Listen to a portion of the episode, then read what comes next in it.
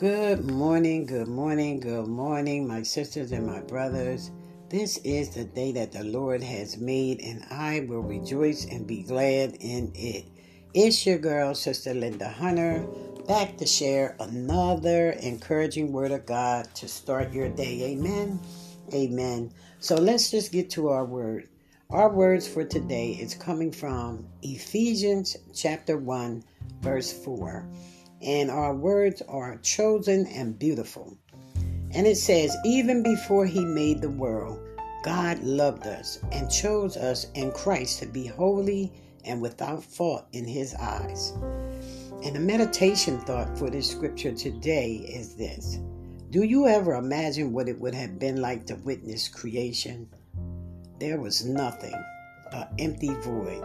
And then God spoke the universe into existence. Suddenly there was light and dark, ocean and land, bluebirds and kittens, and it was beautiful and very good. But here's the thing even before He made that great, big, beautiful world, God loved us. He chose us and promised to make us holy.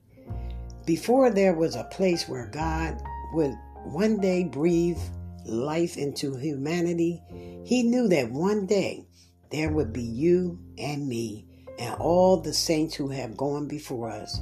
And He loved us already. Like a parent eagerly waiting the coming of a child, He was already in love. Amen. It kind of blows your mind, doesn't it? What do you think of yourself today?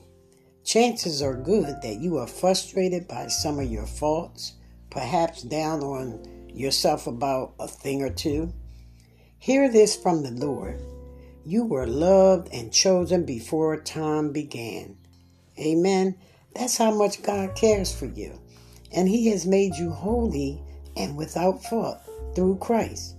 So be encouraged today by God's great, expansive, unmanageable love for you that started before the foundation of the world and makes it possible for you to spend time forever with him. Amen. Amen. Excuse me. So, Deuteronomy 7 6 and 8 says, For you are a holy people who belong to the Lord your God.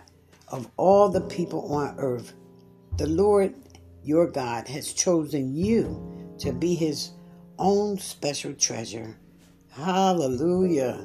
The Lord did not set his heart on you and choose you because you were numerous than other nations. No, for you were the smallest of nations. Rather, it was simply that the Lord loves you. Amen. Amen. So remember that God loved you before he even created the, the world. Amen. Amen. So have a blessed day in the Lord on purpose and remember a faith worth having is a faith worth sharing. So share the word.